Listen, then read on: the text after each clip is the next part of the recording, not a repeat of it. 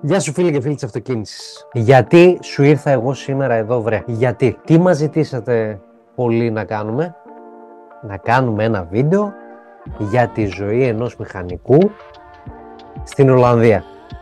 Ναι. Ναι, ναι, ναι. Αυτό ακριβώς ζητήσατε. Αν θυμάσαι σε εκείνο το podcast που είχαμε κάνει με το RS7 που εξηγούσα για τις μηχατρονικές, για το πώς ήταν το RS7 και τα λοιπά και είχα πει ότι αν θέλεις και σε ενδιαφέρει να κάνουμε ένα βιντεάκι για το πώς ζω στην Ολλανδία, πώς είναι ζωή στην Ολλανδία και τα λοιπά, το τι έκανες, εσύ το έκανες, εσύ το ζήτησες. Οπότε είμαι εδώ σήμερα για να σου δώσω έτσι λίγο κάποια στοιχεία, δεν θα πω ούτε tips, θα πω ούτε τίποτα, κάποια στοιχεία για τα οποία νομίζω, πιστεύω, θεωρώ ότι πρέπει να ξέρει οποιοδήποτε. Εγώ δεν τα ήξερα ή τα μισοήξερα όταν ήρθα και πρέπει κάποιος να ξέρει, να γνωρίζει όταν θα θέλει να φύγει από την Ελλάδα, να, αν θέλει να φύγει από την Ελλάδα, να πάει στο εξωτερικό, να μπει στα βαθιά, να βουτήξει. Το θέμα είναι ότι δεν θέλω να μακρηγορήσω, δεν θέλω, θέλω να μπω κατευθείαν στο ψητό. Σε ευχαριστώ πάρα πολύ για τα μηνύματα που στείλατε, σε ευχαριστώ βασικά όλους πάρα πολύ για τα μηνύματα που είχατε στείλει τότε και με ρωτούσατε πότε θα κάνουμε ένα βίντεο για, για τη ζωή στο εξωτερικό και τα λοιπά, για ενός μηχανικού και πώς είναι τα πράγματα και τα λοιπά. Σε ευχαριστώ πάρα πολύ από την καρδιά μου. Αυτό δείχνει ότι κάποιοι το σκέφτεστε ή θέλετε έστω και από περιέργεια να δείτε πώς είναι, πώς ζούμε εμείς εδώ του, του εξωτερικού ας πούμε και τα λοιπά. Οπότε πάω να βουτήξω λίγο στα βαθιά Έχω και τις σημειώσεις μου εδώ πέρα να, να δω περίπου έτσι τι θέλω να πω που έχω σημειώσει να μην ξεχάσω κάτι. Λοιπόν θα σε ξεκινήσω ε, κατευθείαν να, να, να το πάω ανάποδα βασικά. Γιατί ήρθα; Αυτό το είχα στο τέλος εντωμεταξύ με εμένα. Γιατί ήρθα; Λοιπόν, εγώ δεν ήμουν, ήμουν ένας άνθρωπος, ένας μηχανικός, ο οποίος έπαιρνε μέτρια λεφτά για Ελλάδα, έως καλά και προς το καλά θα έλεγα, δεν θέλω να πω νούμερα τώρα, για Ελλάδα, σύμφωνα με την εμπειρία μου. Ε, την εμπειρία μου την ξέρουμε, ε, την έχουμε συζητήσει, την ξέρετε όλοι. Είμαι 7 χρόνια μηχανικός και δεν έχω κλείσει και 7 ακόμα. Απλά έχω εξηγήσει και σε άλλο podcast ότι ε, έχω ρίξει αμέτρητα ξενύχτια στις δουλειές, έχω αμέτρητες ώρες, έχω καθίσει, έχω πληρωθεί άσχημα, έχω κακοπληρωθεί αλλά είπα όχι θα πάω εκεί πέρα για να μάθω να κάνω, να ράνω κτλ. Τέλος πάντων μεγάλη, μεγάλη εξήγηση, ε, μεγάλη εξήγηση, μεγάλη ιστορία, συγγνώμη. Όλα είναι εμπειρίες, όλα είναι μαθήματα και ευχαριστώ πάρα πολύ τη ζωή και τους ανθρώπους που με εμπιστευτήκαν να βάλω στη μαγαζιά τους για να ε, μάθω από αυτούς, να τους βοηθήσω παράλληλα και να μάθω πολλά πράγματα και να φτάσω εδώ που είμαι σήμερα. Όπου και αν είναι αυτό θα το εξηγήσουμε σε λίγο. Δεν πεινούσα, να πω έτσι. Δεν είναι ότι ζούσα φτωχικά ή δεν μου φτάνουν τα λεφτά.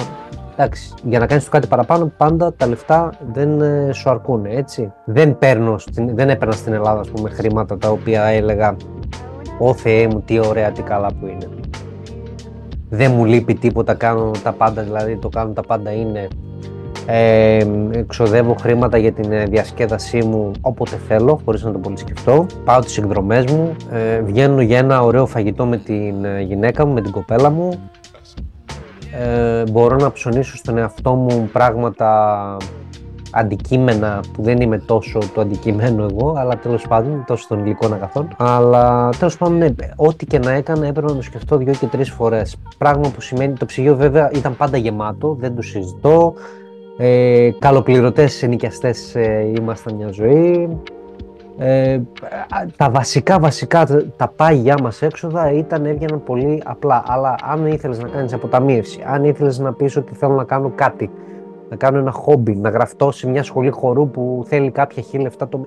αυτά όλα τα σκεφτόμασταν και τα ξανασκεφτόμασταν και τα ξανασκεφτόμασταν δύο, δύο και τρεις φορές κάτι χτυπα ξύλο που λέει ο λόγος να θες να, να σου τύχει και να θες να πληρώσεις κάτι τα χρήματα δεν υπήρχαν ή μαζευόντουσαν με κόπους και βάσανα και ξαφνικά σε μια στιγμή μην τα πολύ λέω, ε, όλοι πάνω κάτω φαντάζομαι στο ίδιο καζάνι βράζουν. Τώρα, εγώ δεν, ε, γενικότερα για να ξεφύγω από αυτή τη φάση και να μπορέσω να βοηθηθώ, εγώ έκανα και κάποια δικιά μου δουλειά, έτσι, μετά τη δουλειά του μαγαζί και τα λοιπά, έπαιρνα δικές μου δουλειές από δικούς μου πελάτες, φίλους γνωστούς, γνωστούς φίλων, φίλους φίλων και τα λοιπά και τα απογεύματα Νίκιαζε μια αποθηκούλα εκεί πέρα, είχα βάλει τα εργαλειάκια μου και έκανα δουλειά. και έβγαζε τα εξτράτα με ροκαματάκια μου. Τώρα αυτό δεν ξέρω αν πρέπει να το πω, αλλά ναι, στα μαύρα ρε παιδί μου και έκανα δουλειές για έξτρα με στα μαύρα. Δεν, για να συμπληρώσω και να μπορέσω να φτάσω τα χρήματα που, που επιθυμούσα. Αυτό βέβαια όμως από την άλλη σήμαινε αποχή από το σπίτι, αποχή από την κοπέλα, αποχή από πολλά πράγματα. Ήταν όλη μέρα δουλειά σχεδόν. 12-14 ώρες δουλειά και δουλειά μιλάμε συνεργείο, έτσι. Σφυρί, καρπέλο, βαριές, βαριά δουλειά κτλ. Όσο και να αγαπάς τη δουλειά σου γενικά. Δεν θεωρώ ότι χρειάζεται να είσαι, να είναι κάποιος τόσο, αχ, πώς να το πω, πώς να το εκφράσω, να, είναι τόσο, ε, να έχει τόσο ζήλο για τη δουλειά του, γιατί στο τέλος τη δουλειά σου θα φτάσεις να την ε, μισήσεις. Και επειδή ευτυχώς δεν και λέω ευτυχώς γιατί η δουλειά μου είναι κάτι που υπερλατρεύω, που υπεραγαπώ. Είναι όλη μου η ζωή ε, φτιαγμένη από, από, από την εφηβεία, ας πούμε, ήταν να φτάσω εδώ που είμαι τώρα, σχεδιασμένη στο μυαλό μου. Και επειδή, ρε παιδί μου, δεν, δεν ήθελα να φτάσω σε αυτό το σημείο να μισήσω τη δουλειά μου, έπρεπε να βρω έναν τρόπο, μια λύση. Γενικότερα ήμουν φιλόδοξος άνθρωπος πάντα. Ονειροπόλος, φιλόδοξος, πάντα σκεφτόμουν το εξωτερικό, δειλά-δειλά, δεν ήξερα τον τρόπο που θα μπορούσα να το κάνω. Αλλά κάποια στιγμή, τέλος πάντων, ε, έσκασε το Φεβρουάριο του 23 μια πρόταση εδώ στο εξωτερικό να, να βγω για δουλειά. Το σκέφτηκα λίγο, το συζήτησα με την κοπέλα μου. Ήταν οι συνθήκες θεωρητικά ε, όλες καλά καμωμένες. Οπότε λέμε πάω, ξεκινάω, βλέπω πως είναι, βλέπω τα πράγματα και ακολουθάς και εσύ. Με το καλό σιγά σιγά να μπορέσουμε να εγκατασταθούμε αν και εφόσον τα πράγματα είναι καλά.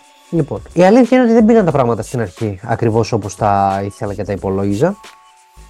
Ε, όπως τα είχα στο μυαλό μου, τέλος πάντων έγιναν πολλές αλλαγές, μην μπούμε σε λεπτομέρειες, ήμουν σε ένα άλλο συνεργείο στην αρχή και τώρα είμαι σε μια άλλη εταιρεία, πολύ μεγάλη εταιρεία Ασχολούμαι με Mercedes που δεν είχα πιάσει Mercedes ποτέ στη ζωή μου παρά μόνο να αλλάξω λάδια και τα κάκια. Ποτέ. Και Mercedes τώρα μιλάμε ε190 τύπου. Παλιά μοντέλα. Οπότε η ζωή κάπω τα έφερε και μπόρεσα και μπήκα και σε μια εταιρεία τεράστια, μεγάλη. Το...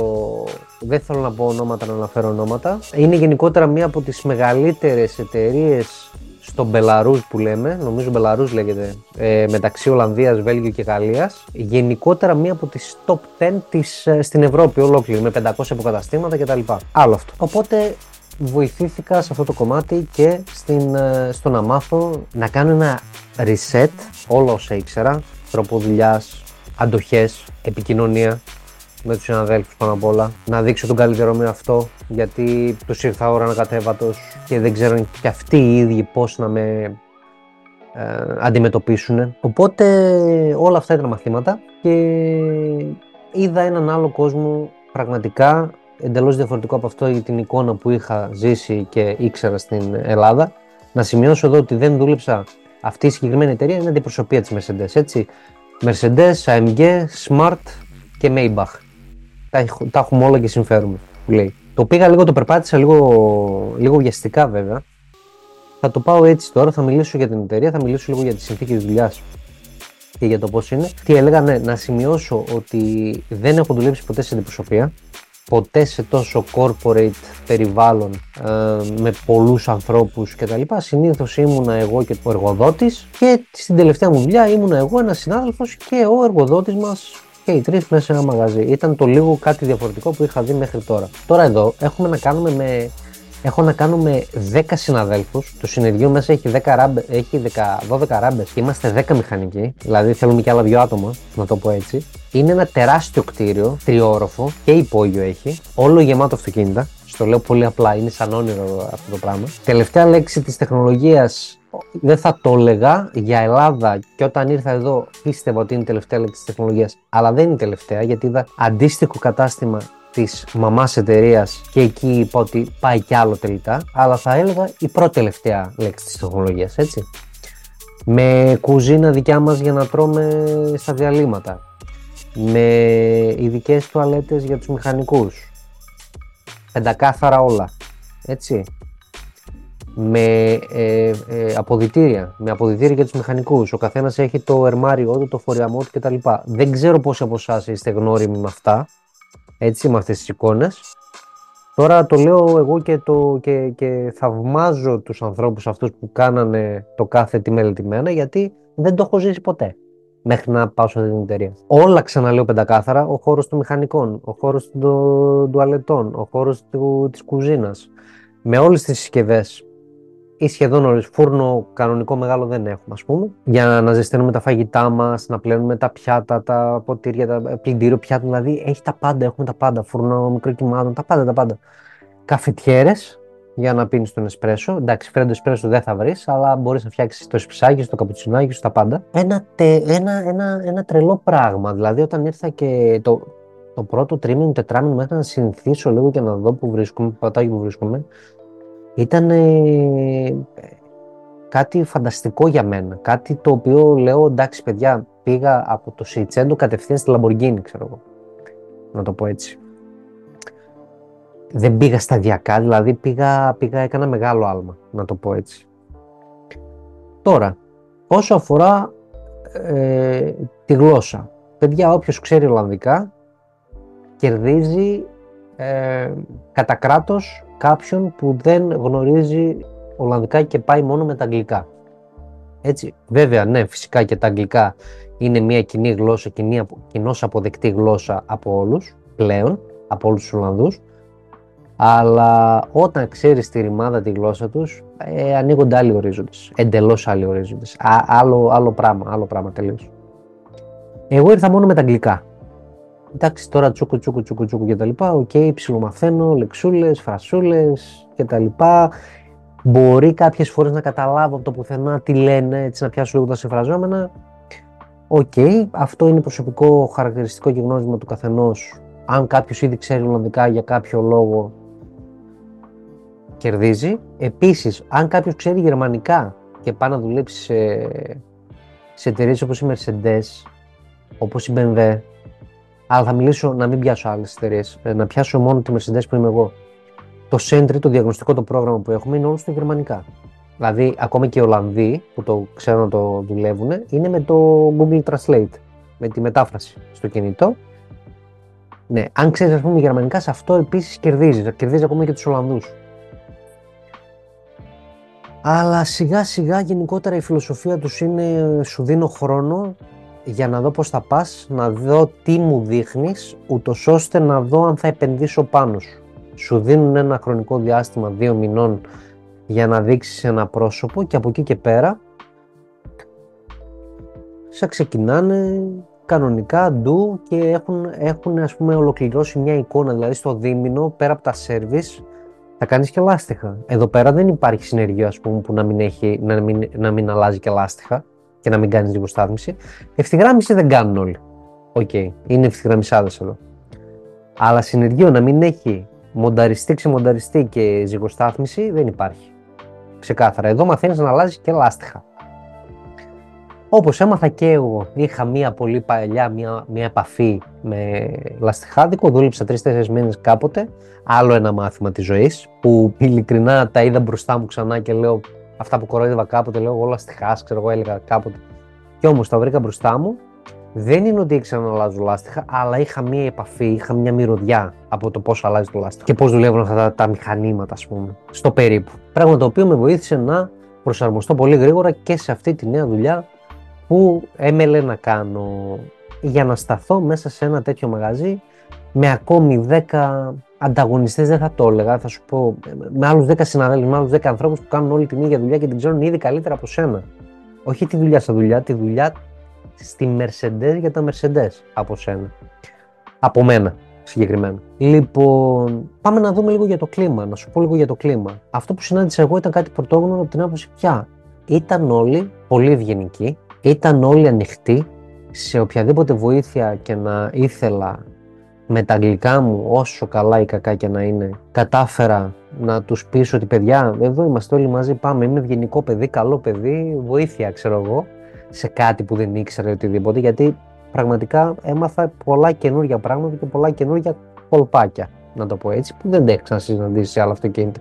Και είναι λογικό. Όλοι να μου δείξουν, να μου δώσουν το, το, το χρόνο τους, να με βοηθήσουν σε οτιδήποτε χρειαζόμουν, ε, να μου δείξουν τρόπους ίσως δουλειάς για συγκεκριμένα μοτέρ, συγκεκριμένες μηχανές. Πράγμα το οποίο με βοήθησε πάρα πολύ να, να προσαρμοστώ ακόμη πιο γρήγορα, να μάθω τι ζητάνε, τι ζητάνε αυτά τα αυτοκίνητα, η συγκεκριμένη μάρκα αυτοκινήτων, πώς θέλει να τη δουλεύεις, να το νιώσεις δηλαδή το αμάξι. Έμαθα να δουλεύω σε tablet, να κάνω όλη την εργασία την κάνει σε tablet, στο Claire, υπάρχει το πρόγραμμα Claire ουσιαστικά, αυτό δουλεύουμε εμείς, το οποίο παίρνεις ουσιαστικά η εντολή που σου δίνει ο τεχνικός σύμβουλος, ο μάνατζέρ σου στη συνέχεια είναι και σε γραπτή μορφή, σε ντοσιέ, που είναι συνήθως ένα με δύο φύλλα και σου ζητάει, σου λέει τι να κάνεις, τι θέλει το αυτοκίνητο και μετά εν συνεχεία είναι το, το tablet το οποίο έχει και την εντολή μέσα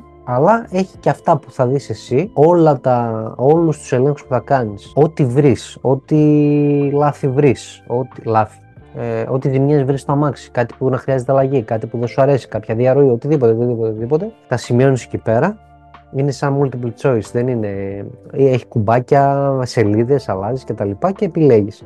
Τώρα την ώρα που μιλάω, ίσως να μπορέσω να δείξω με κάποιο βιντεάκι εδώ κάπου κοντά, δεν ξέρω τώρα αν θα μπορέσω να το κάνω, να δείχνω παράλληλα το Claire, το πρόγραμμα στο tablet και ουσιαστικά είναι η επικοινωνία σου με το manager σου, γιατί και ο manager ταυτόχρονα έχει μια οθόνη, έναν υπολογιστή που βλέπει από όλους, όλες τις εντολές, όλα τα αυτοκίνητα.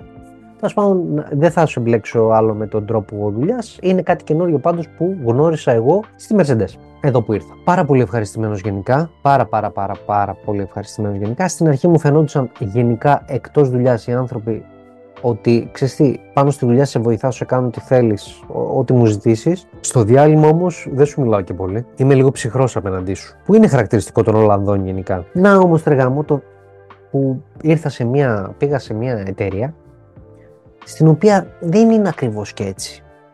Ενώ μου φαινόταν στην αρχή έτσι λίγο ψυχρή και απόμακρη και τα λοιπά, στο μήνα, ενάμιση μήνα πάνω φιλαράκια με όλους. Και αστεία να κάνουμε και πολλά πολλά πολλά πολλά. Μόνο το manager μου δεν κατάφερα να πείσω αρκετά γρήγορα, δηλαδή στο τρίμηνο πάνω πίστηκε ότι φίλε εδώ είσαι, σε θέλω και δεν το λέω για να δείξω ότι είμαι κάτι, είμαι κάτι ανώτερο ή καλός εγώ μηχανικός και δεν είναι κάποιος άλλος. Απλά έδειξε αυτό το πράγμα, έτσι, αυτό το πρόσωπο και Εν συνεχεία, αργότερα, πολύ καιρό μετά, μου το εξήγησε, μου είπε και άλλα πράγματα γιατί έχουν δει πολλά τα μάτια του και, έχουν δει και έχει δει και πολλούς ξένους να περνάνε από εκεί.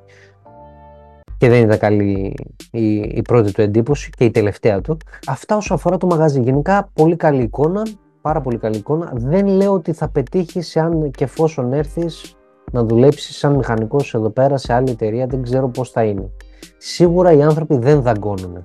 Δεν θα σε φάνε, Σίγουρα όμως και εσύ από την πλευρά σου δεν θα τα έχεις όλα έτοιμα. Θα πρέπει να πολεμήσεις πολύ σκληρά, θα πρέπει να δείξεις τον καλύτερο σου πρόσωπο, θα πρέπει να δείξεις προθυμία για τα πάντα, για να βοηθήσεις, για να. Α, αν σου ζητήσουν κάποια βοήθεια σαν έξτρα χρόνο, θα πρέπει να καθίσεις έξτρα στη δουλειά σου. Όλα πληρωμένα, δεν υπάρχει στην Ολλανδία. Αν πας σε Ολλανδό, δεν υπάρχει αυτό το πράγμα αν πας σε Ολλανδό να δουλέψεις είναι η καλύτερη έκφραση. Ε, δεν θα βρεις αυτό το κάθισα μία ώρα και μαλώνεις αν θα τα πληρωθείς ή όχι. Δεν υπάρχουν αυτά τα πράγματα. Όλα πληρωμένα και με το παραπάνω. Έτσι όλα αυτά υπάρχουν. Ξεκάθαρα. Εδώ τώρα αυτό που βρήκα εγώ επίσης ε, με τα λεφτά είναι ότι λίγο είναι με κλίμα και συμφορία. Όταν πληρώνεσαι γενικότερα, ε, σου έρχονται κατευθείαν τα καθαρά σου. Δηλαδή, εσύ μπορεί να κάνεις ε, ένα συμβόλαιο των 3.000 ευρώ. Εδώ μιλάνε πάντα με μεικτά. Μεικτά ποσά, μεικτές τιμές, μεικτά όλα. Που σημαίνει ότι στα 3.000 μπορεί τα 800 ευρώ το μήνα να είναι τα, τα μεικτά σου. Η ασφάλειά σου, το συνταξιοδοτικό πρόγραμμα της εταιρείας που δεν ξέρω εγώ τι έχει για να σε βάλει μέσα. Οπότε μπορεί να σου μείνουν, ξέρω εγώ, 200. Εκεί πρέπει να μην την πατήσεις, να ρωτήσεις και να συζητάς, να υπολογίσεις και να συζητάς περίπου ότι ξέρεις πόσο πάει κάθε κλίμακα. Δηλαδή μέχρι τα 3 χιλιάρικα μπορεί να είναι 800 ευρώ. Μετά τα 3 χιλιάρικα πας σε άλλη κλίμακα και η εφορία σου μπορεί να είναι παραπάνω στο τέλος του χρόνου. Δηλαδή να πληρώσεις τα μαλλιγκέφαλά σου. Και εκεί που λες, βγάζω λεφτά, ε, να, μην, να μην πολύ βγαίνουν τα, τα νούμερα. Αυτό δεν μπορώ να σου το πω ακόμα. Θα κάνω σίγουρα δεύτερο βίντεο update αργότερα, μέσα στο 24. Γιατί τώρα αυτό το βίντεο, να κάνω μια παρένθεση, αυτό το βίντεο είναι στο 8, στο 8 μήνο, στο 10 μήνο που είμαι εγώ στην Ολλανδία και στους 7 μήνες που είμαι στη Mercedes. Σωστά, σωστά. Αυτό το βίντεο θέλω τώρα που το καταγράφω το αρχές, μέσα Δεκεμβρίου το καταγράφω αυτό το βίντεο, θέλω μέχρι αρχές του 24 να το δεις, να το ανεβάσω. Οπότε μέχρι τέλος του 24 ίσως να έχω κάποια update όσο αφορά τα φορολογικά. Αλλά γενικότερα θέλει λίγο ψάξιμο αυτό το πράγμα. Εγώ δεν το είχα ψάξει, να πω την αλήθεια. Και λίγο εκεί έφαγα μια σφαλιαρίτσα ελαφριά, αλλά όλα καλά γενικά. Δεν είναι ότι έπεσα εντελώς έξω τη συμφωνία μου. Ε, εδώ επίσης κάνουν συμβόλαια μικρά στην αρχή. Δεν θα πας εκεί και θα σου πούνε Α, αορίστο, έλα σε ξέρουμε. Όχι. Εδώ είναι ανάλογα την εταιρεία βέβαια, ή θα σε κάνουν 7 μήνο συμβόλαιο στην αρχή για να σε δοκιμάσουν, να σε τεστάρουν και μετά θα σε ανεβάσουν στο, εφόσον είσαι ok, θα σε ανεβάσουν στην ε, περίοδο του συμβολέου, δηλαδή μπορεί να στο κάνουν ένα χρόνο, μετά τρία χρόνια και μετά ορίστο. Τουλάχιστον στη δικιά μου εταιρεία είναι αυτό το πράγμα. Κάνουν δύο εφτάμινα, δηλαδή κάνεις το πρώτο εφτάμινο το δοκιμαστικό, μετά ένα δεύτερο εφτάμινο, το οποίο όμως μπορούν να το παραλείψουν κιόλας. Μετά σε πάνε στο χρόνο, μετά στα τρία χρόνια και μετά σε κάνουν αορίστο. Έτσι. Αορίστου σύμβαση. Ένας συνάδελφός μου που είναι αρκετά νεότερος γενικά από μένα, είναι 23 χρονών, όπου το ρίχνουν 10 χρόνια τους ρίχνουν αυτούς τους τσιρικάδε. OK. Okay. Ξεπέρασε, ε, το πηδήξανε το 7 μήνο, το δεύτερο. Δηλαδή πήγε στο χρόνο. Αυτός έχει και ένα χρόνο πούμε, πριν από μένα, πιο, πιο πολύ από μένα. Οπότε, ναι, είναι λίγο και η συμφωνία που θα κάνεις. Βέβαια, επειδή θα έρθεις, θα είσαι νέος, δεν θα ξέρεις πού σου πάνε τα τέσσερα, δεν μπορείς και να πολύ διαπραγματευτείς τέτοια πράγματα. Πρέπει να τα ξέρεις καλά, πρέπει να είσαι διαβασμένος. Εγώ σου δίνω απλά τυράκι για να μπορέσεις να πας να το μελετήσεις λίγο το θέμα και να ψαχτείς. Ωραία, πάει αυτό. Ένα ακόμα που, που μου έκανε εντύπωση αρχικά είναι ότι το σύστημά τους εδώ, το σύστημα παιδείας, όταν ε, είναι ένας ε, μηχανικός. Θέλω να σπουδάσω μηχανικός. Θέλω να πάω μηχανικός και να δουλέψω μηχανικός. Ωραία.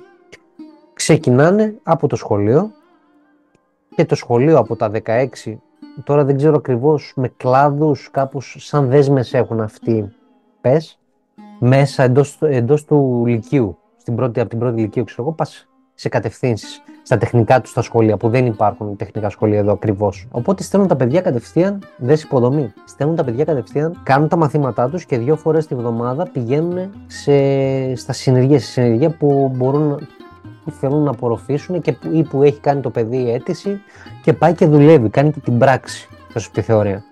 Εάν είναι καλό το παιδί, η εταιρεία θα πληρώνει ήδη από τα 16-17 του μαθήματα για να πάρει το πτυχίο του μηχανικού, όχι από το σχολείο όμως, από τη σχολή την αντίστοιχη των μηχανικών, η οποία κοστίζει. Και δίνουν κανονικά εξετάσεις, όλα τα πάντα. Δεν, είναι όλα.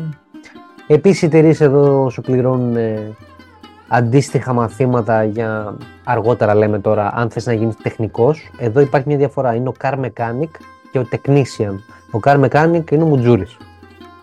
Ο technician είναι ο διαγνώστης παύλα ηλεκτρολόγος. Έτσι. Γιατί θα, θα ακούσεις αυτούς τους όρους εφόσον έρθεις στην Ολλανδία. Δεν μπορώ να μιλήσω για άλλες χώρες, δεν ξέρω. Και η Γερμανία είναι παρόμοια πάνω κάτω, αλλά απλά παρόμοια. Έχει αυτό στο κεφάλι σου. Μην το βάλεις ε, σκηνή κορδόνι, μην το δέσεις ότι αυτά που σου λέω εγώ ισχύουν και στη Γερμανία. Γιατί έχω ακούσει κάτι μυστήρια, κάτι διάφορο ότι στη Γερμανία είναι διαφορετικά τα πράγματα. Τέλος πάντων. Οπότε τα παιδιά, αυτή η τεράστια εταιρεία έχει φυτόριο, έχει γίνει φυτόριο από τα 10 άτομα. Οι 4 είναι κάτω των 25, ο ένας είναι 28, εγώ είμαι 33. Πόσα άτομα είπαμε τώρα, 4, 5, 6 εγώ και άλλοι 4 είναι άνω των 40. 40 με 50 εκεί μέσα, μην φανταστείς τίποτα είναι κανένας 60 45 νομίζω είναι ο πιο μεγάλος ηλικιακά. Οπότε, ναι, εκεί κυμαίνονται ηλικίες σε ένα, γενικά σε ένα συνεργείο στην Ολλανδία. Δεν θα δεις πολύ γερασμένους ανθρώπους, από αυτά που έχω δει εγώ, ε, τύπου ε, να είμαι 65 χρονών λίγο πριν τη σύνταξη και να δουλεύω. Δεν υπάρχουν αυτά. Δεν υπάρχουν και αυτά γιατί δεν είναι και στην οτροπία του. Όχι ότι είναι κακό. Δεν υπάρχει στην οτροπία τους. Και επειδή αυτοί ψοφάνε για νούμερα, για χρόνους και για παραγωγικότητα, ε, όσο να είναι ένας 60 με ένα 45 δεν θα βγάλουν την ίδια δουλειά. Μάλλον, συνήθως. Γεια μας. Θα σου μιλήσω και για αυτά εδώ στην Ολλανδία. Παρένθεση, θα σου μιλήσω τώρα. Δεν κάνω διαφήμιση. Δεν πληρωνόμαστε βασικά. Κάνω διαφήμιση κατά λάθος. Αυτά τα ρημάδια εδώ στην Ολλανδία είναι σαν να παίρνεις τα δύο όσο παίρνεις περίμενε. Είναι σαν να πληρώνεις τέσσερα, η τιμή τους τέσσερα, για ένα μπουκάλι νερό στο αεροδρόμιο. Δεν το πιες. Ωραία. Εδώ τα Red Bull τα έχουν σε πακέτα. 2, 4, 6, 6, ξέρω εγώ. Τα 6 μπορεί να τα βρεις 6 ευρώ. Τα, εκεί που αυτά που βρίσκεις παντού είναι τα 2, τα διπλά, του pack που λένε, τα οποία έχουν, τώρα αυτό το συγκεκριμένο έχει ένα 80. Σε ένα συγκεκριμένο κατάστημα με ψιλολόγια υπερχονδρικής που τα δίνουν κτλ. Κλείνει η παρένθεση; Τα πίνουν όλοι πάρα πολύ αυτά εδώ. Από την εταιρεία μου επίσης ε, μου ζητήσαν ένα χαρτί το οποίο λέγεται VGO. Είναι, έχει να κάνει με το δεν θυμάμαι ακριβώς τώρα τι, τα, τα, τη λέξη, να τη σπάσω για να την ε, μεταφράσω. Είναι κάτι με το Υπουργείο Δικαιοσύνης. Είναι μια, ένα πιστοποιητικό, μια βεβαίωση που μου τη ζητήσανε εμένα. Πρέπει να την κάνεις ε, στην αρχή του τριμήνου, εφόσον είσαι στην εταιρεία, μέχρι τρεις μήνες, να πάρεις αυτό το πιστοποιητικό. Είναι καλή συμπεριφορά, να το πω έτσι, που έχεις απέναντι στην αστυνομία. Που, δηλαδή δεν είσαι εγκληματίας, δεν έχει τρεχάματα με την αστυνομία, δεν έχεις κάτι με τον νόμο, κάτι κακό με τον νόμο. Δεν ισχύει όμως, δεν ξέρω αν ισχύει παντού. Έτσι, δεν ξέρω αν το ζητάνε παντού σε όλες τις εταιρείες. Η δικιά μου εταιρεία το ζήτησε και το έκανα. Τώρα διαφορές με Ελλάδα, όσοι έχετε δουλέψει, όποιος έχει δουλέψει σε ένα απλό συνεργείο ή σε μια αντιπροσωπεία στην Ελλάδα και ακούς αυτά που σου λέω εγώ τώρα εδώ, ίσως να βρίσκεις μόνος τις διαφορές ή μόνη σου τις διαφορές, γιατί δεν αποκλείω καμία κοπέλα, έτσι. Όπως δουλεύουμε εμείς, μπορεί να δουλέψει κάλλιστα και εκείνη. Οπότε, όποια κοπέλα βασικά γουστάρει έτσι με τα αυτοκίνητα και μας ακολουθεί γενικότερα, ας γράψει κάτω σχολιάκι, ρε παιδί μου, πώς της φάνηκε το βίντεο, ποιες είναι οι σκέψεις της κτλ. Όχι μόνο με τους μαντραχαλαίους, εντάξει, είπαμε. Διαφορές, εντάξει, ρε παιδί μου, είναι full οργανωμένοι αυτοί εδώ. Είναι full, full οργανωμένοι, ε, ο καθένας ε, θα κοιτάξει να κάνει τη δουλειά του πρωτίστως. Δεν έχει αυτό που έχουμε στην Ελλάδα το φιλότιμο. Το έχουν μέχρι ένα βαθμό. Στο ανθ... κατώτερο ανθρώπινο δυνατό. Θα κοιτάξει ο καθένας να κάνει τη δουλειά του αυστηρά, όσο καλύτερα γίνεται για να μην εκτεθεί προφανώς κιόλας. Και αν ζητήσεις γενικότερα, αν ζητήσεις κάτι, κάτι που δεν είναι στα καθήκοντά του, ε, ή θα πρέπει να τον πληρώσεις ή θα πρέπει κάπως να τον, να τον ξεπληρώσεις τον άλλον. Βέβαια αυτό θεωρώ ότι ισχύει μόνο όταν δεν σε ξέρουν. Και όταν δεν έχεις τριβή. Τώρα, εγώ με τους συναδέλφους μα πούμε, ναι, είναι οι περισσότεροι έτσι. Όχι ακόμη, όχι, όχι ακόμη και τώρα που κάνω το βίντεο, ας πούμε, ότι είναι έτσι μαζί μου, αλλά γενικότερα είναι αυτό το στυλ τους, είναι αυτή η κουλτούρα τους. Αν δεν σε ξέρουν, αν δεν σε γνωρίσουν, είναι μέχρι εκεί. Δεν είναι αυτό που θα πούμε στην Ελλάδα, άντε να το βοηθήσω. Δεν έχει τέτοιο. Σκέψω ότι είχαμε στο υπόγειο, πετάμε σε μια σκάλα τα λάστιχα και από εκεί και πέρα τα μαζεύουμε και κάνουμε. Εκεί ήταν καμιά μέρα, ε, κα, καμιά μέρα. Ήταν μια μέρα μαζεμένα, ξέρω, καμιά κοσαριά λάστιχα κάτω. Και έκλεινε την είσοδο της αποθήκη που πάμε και τα, και τα βάζουμε. Έρε παιδί μου, όταν ο μάνατζερ μας μάζευε και είπε: Παιδιά, όσοι κάνετε λάστιχα, πάρτε. Παιδιά, αλήθεια, ο καθένας πήγαινε και έπαιρνε, έψαχνε να βρει τα λάστιχά του για να μαζέψει τα λάστιχά του. Να μαζέψει τα λάστιχα που έβγαλε αυτή που δούλευε. Ξέρω εγώ, ήμουνα εγώ, ο Χ και ο Ψ ο Χ και ο Ψ κοιτούσαν, ψάχναν τα δικά τους τα λάστιχα, να πάρουν αυτά μόνο και να πάνε να τα πετάξουν. Ε, μετά από αυτό δεν μπορώ να σου πω κάτι άλλο. Πιστεύω καταλαβαίνεις. Κάποιος να τους ξυνήσει. Εμένα δεν μου κάνει και καρφί. Μου έκανε εντύπωση κακή, αλλά δεν το, δεν το κράτησα ε, μέσα μου για να με ενοχλήσει, να με επηρεάσει. Επίσης κάτι κακό που πολλοί μπορεί να μην ε, δεχθούν είναι ότι οι Ολλανδοί γενικότερα είναι ευθύς ευθύοι άνθρωποι. Δηλαδή θέλουν να σου πούνε κάτι, θα σου το πούνε ευθεία. Δεν θα στρογγυλέψουν τις γωνίες. Δεν έχεις, τα λένε κατάμουτρα όλα. Όλα, όλα, όλα. Για καλό να είναι, θα νομίσει ότι σε βρίζει ο άλλος.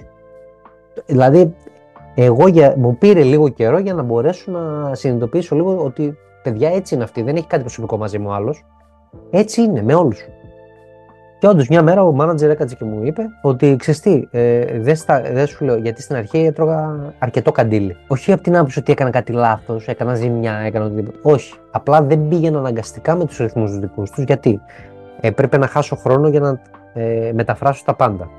Έπρεπε να χάσω χρόνο για να επικοινωνήσω, να συνεννοηθώ εγώ στα αγγλικά και αυτή στα αγγλικά. Έπρεπε να προσαρμοστώ με όλο το χώρο και με το που. Γενικότερα όλο αυτό υπήρχε, σε όλο αυτό υπήρχε μια καθυστέρηση χρόνου. Οπότε με το παραμικρό έβλεπε ότι ήθελα και μου το εξήγησε αργότερα αυτό ότι ήθελα να τα καταφέρω, να προσπαθώ να κάνω, να, να κάνω το καλύτερο. Αλλά παράλληλα αυτό που σκεφτόταν αυτό μου έλεγε και μου, μου το είπε και όλος μου το τόνισε να ξέρεις, μου λέει: Δεν στα λέω για κακό, δεν σου μιλάω έτσι για κακό. Έτσι είμαι, έτσι είμαστε γενικά στην Ολλανδία, μου είπε. Και είναι μόνο για δικό σου καλό αυτό το πράγμα. Εντάξει, στην αρχή σπαζόμουν, έκανα αέρα, αλλά ε, ήταν μέχρι εκεί εκείνη τη στιγμή. Δεν, δεν τα κρατούσα μέσα μου. Τώρα κάποιοι, κάποιος μπορεί να ακούσει αυτό το πράγμα που λέω εγώ και να πει: Φίλε, δεν είναι αυτό για μένα. OK. Okay. Δεν είναι κακό. Δεν είναι κακό. Θέλει άντερα, θέλει να, να σου αρέσει και να θες να το κάνεις πάρα πολύ. Θέλει θυσίες, θέλει πίεση, θέλει να αντέχεις την πίεση. Είναι σαν να βρέχει, να βρέχει, να βρέχει, να βρέχει, να βρέχει συνέχεια, να βρέχει καταρρακτωδώς και να λες καλά πότε θα σταματήσει. Ε, όταν σταματάει όμως και βγαίνει λίγο ήλιος, λίγο το ουράνιο τόξο, λίγο καθαρίζει, αγαλιάζεις. Εγώ είμαι στο δρόμο για να γίνει αυτό το πράγμα. Δεν θεωρώ ότι είμαι ok. Εντάξει, εγώ είμαι και λίγο χαβαλετζής, τους έχω φέρει και λίγο με, τη, με το, στο δικό μου το, να το πω έτσι, το, το πεδίο, στο δικό μου το πεδίο. Τους κάνω λίγο χαβάλε, καμιά φορά λίγο του τραβάω παραπάνω να δω λίγο τα όρια τους, ξαναμαζεύομαι. Γενικότερα, πρέπει να βρεις λίγο τα κουμπιά τους, λίγο να βρεις τους τρόπους. Και πάντα και πάνω απ' όλα, σαν συμβουλή, να δείχνεις θέληση. θέληση. Και η θέληση εδώ στην Ολλανδία τουλάχιστον και ο ζήλος για τη δουλειά σου μετράει μετράει και δεν θα στο φάει κανείς. Θα σε ανταμείψουν. Έτσι. Το αυτονόητο που έχουμε εμείς να πάμε να βοηθήσουμε τον άλλον, ξέρω εγώ, κάνει κάτι, ζορίζεται, να πας να τον βοηθήσεις, εδώ δεν το έχουμε τόσο πολύ. Εδώ θα σε πει ο άλλος χίλιες φορές ευχαριστώ, ξέρω εγώ. Και εντάξει, δεν έκανα κάτι, η δουλειά μου είναι. Ε, Συνάδελφός μου είσαι. Άνθρωπος είσαι. Θα σε βοηθήσω.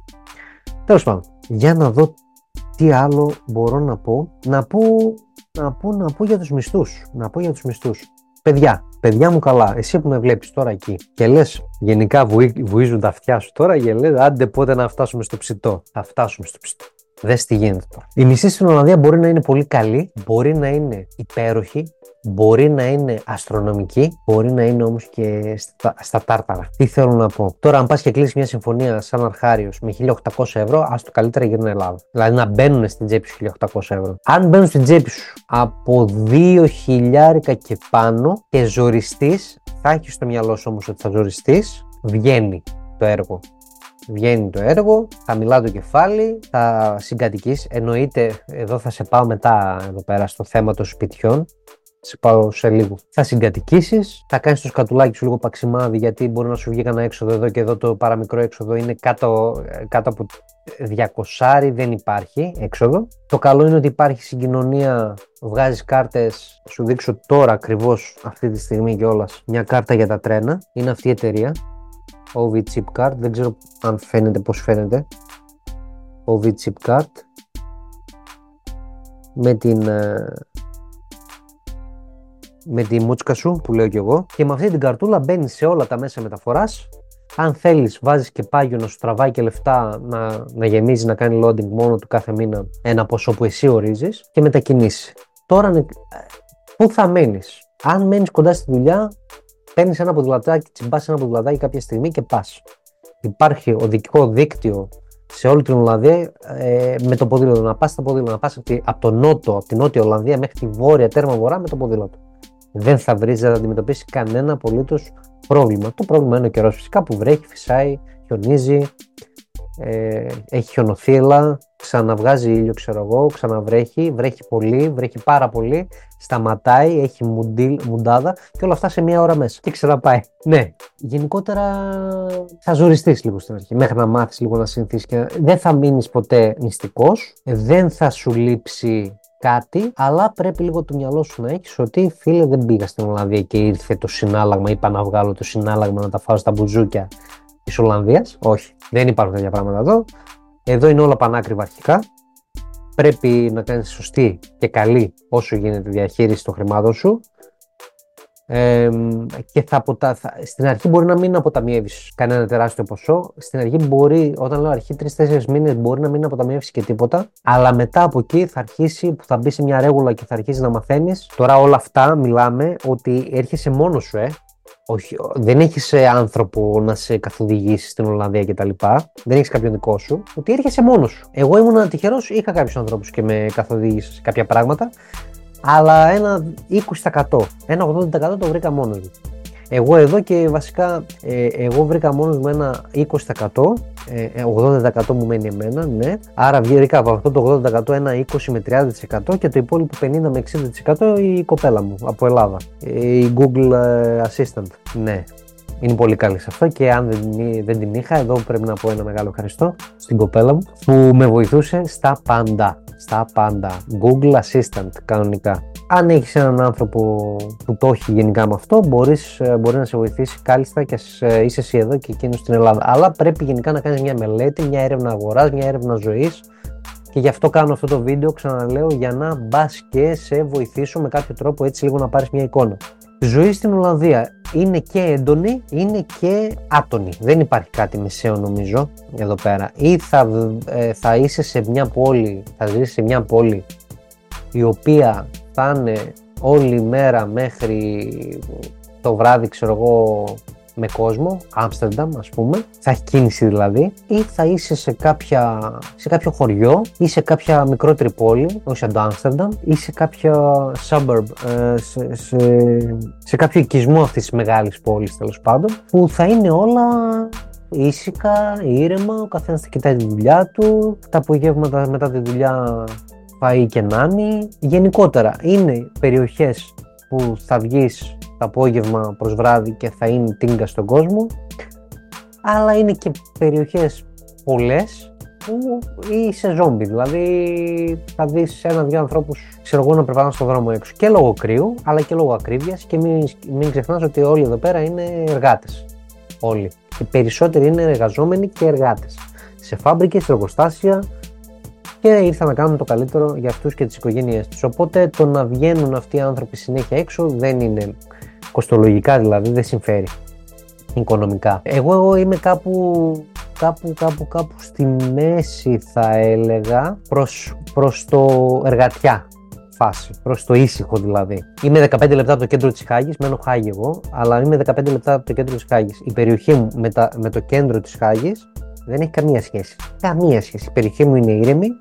Η Χάγη, η Χάγη σαν κέντρο δεν είναι Άμστερνταμ, αλλά έχει πολύ πιο μεγάλη βαβούρα, εντάξει. Και μπορείς να βρεις μέχρι αργά το βράδυ και μαγαζιά ανοιχτά και κόσμο να κυκλοφοράει. OK, okay. αλλά δεν είναι Άμστερνταμ. Το Άμστερνταμ δεν είναι σκέψου το Las Vegas της Ολλανδίας να το πω έτσι. Το είπα και λίγο το χωριό Las Vegas. Αυτό και για την κοινωνία γενικότερα οι άνθρωποι θα δεις πολλούς ανθρώπους, πολλές φυλές ανθρώπων, όλοι είμαστε άνθρωποι και θα καταλάβεις ότι όλοι είμαστε οι ίδιοι. Θα δεις και τις ε, φάτσες τις περίεργες, θα δεις ε, και τους σκούρους και τους κίτρινους και τους κόκκινους και τους λευκούς και τους μαύρους, όλους, όλες τις φυλές θα, θα τις δεις, όλες τις φυλές θα τις δεις, θα δεις ότι ο κόσμος δεν δίνει ε, δεν δίνει σημασία για, τον, για κανέναν, για το πώς βγαίνεις έξω και κυκλοφορείς, δεν θα σου δώσει κανεί σημασία, δεν τον νοιάζει. Κοιτάζει μόνο τη δουλειά του, κοιτάζει μόνο τη ζωή του, ο καθένας. Δεν θα σχολιάζει, δεν θα σε κρίνει κανείς. Γενικότερα, ό,τι και να σου πω εγώ, και όσο χάλια και να στα περιγράφω, γιατί αισθάνομαι ότι κάπου χάλια στα περιγράφω, αλλά αν δεν έρθεις έστω για τουρισμό λίγο να δεις, αλλά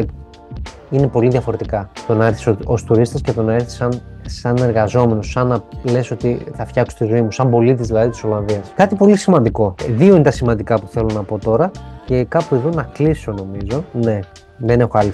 Δεν έχω σημειώσει κάτι άλλο γενικά. Το πήγα πιο πολύ στο ανθρωπιστικό αυτό το podcast. Ε, δηλαδή, μπορώ να σου πω και για τις μάντρες των αυτοκινήτων και για τα ανταλλακτικά. Θα κοιτάξω να το κάνω ένα επόμενο, εάν σου αρέσει και ενδιαφέρεσαι. Κοιτάξω να το κάνω ένα επόμενο βίντεο, να μπούμε λίγο πιο πολύ στα δικά μας τα περιοχημάτων τα πράγματα. Λοιπόν, όταν έρχεσαι στην Ολλανδία για να δουλέψεις, πρέπει να έχεις έναν αριθμό. Ένα αφημί, όπως το λέμε που σημαίνει ότι υπάρχεις στην Ολλανδία, ζεις, εργάζεσαι, έχεις λογαριασμούς και φαίνεσαι. Χωρί αυτόν τον αριθμό δεν φαίνεσαι. Αυτός ο αριθμός, όταν με το που πρωτοέρθεις, με το που όπου και να μένεις και σε ξενοδοχείο ακόμα μπορείς να το βγάλεις, λέγεται RNI.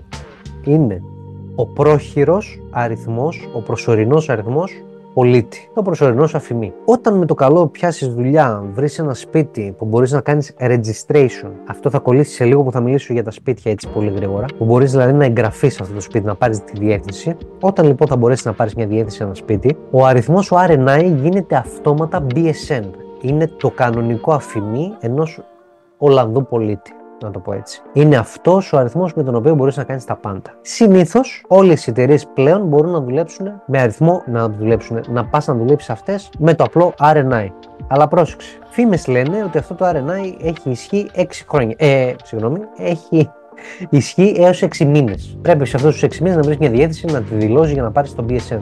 Ξαναλέω, το BSN είναι ο ίδιος αριθμός ακριβώς με το RNI. Απλά αλλάζει το ότι έχεις διεύθυνση, ότι έχεις κάπου να μείνεις, να το πω έτσι. Μια στάνταρ διεύθυνση. Και σου ανοίγονται άλλοι, άλλοι ορίζοντες όσον αφορά την, το κράτος της Ολλανδίας. Τώρα αυτό είναι και λίγο μούφα. Εγώ θα σου πω από την δικιά μου εμπειρία ότι το, το RNI έχει ισχύ μόνο μέχρι 6 μήνες δεν είμαι και πολύ σίγουρος. Εάν η εταιρεία σου δεν έχει πρόβλημα μαζί σου, μπορείς να έχεις RNI και ένα χρόνο και ένα μισό χρόνο. Έχει τύχει να ακούσω άνθρωπο που είχε ένα χρόνο RNI. Και έχει τύχει να γνωρίσω και άνθρωπο που είχε ένα χρόνο RNI. Ναι, είναι η αλήθεια. Και δεν έχει κανένα πρόβλημα. Αυτό δεν σημαίνει ότι θα ισχύσει και στη δική σου περίπτωση. Λογικό. Τώρα, για τα σπίτια. Παιδιά, γίνεται πανικός. Αν ήμασταν άλλου είδους podcast, θα έβριζα αυτή τη στιγμή. Δεν υπάρχουν σπίτια. Έρχονται άνθρωποι από όλες τις χώρες του κόσμου, της Ευρώπης, δεν ξέρω, να βρίσκουν δουλειά και δεν βρίσκουν σπίτι. Σκόνται και φεύγουν γιατί δεν βρίσκουν σπίτι. Στην Ολλανδία το μόνο εύκολο είναι να βρεις δουλειά. Δεν θα πεινάσεις δηλαδή. Δεν υπάρχουν ζητιά ανερχικά, αλλά δεν θα βρεις σπίτι εύκολα. Δεν ξέρω γιατί συμβαίνει αυτό.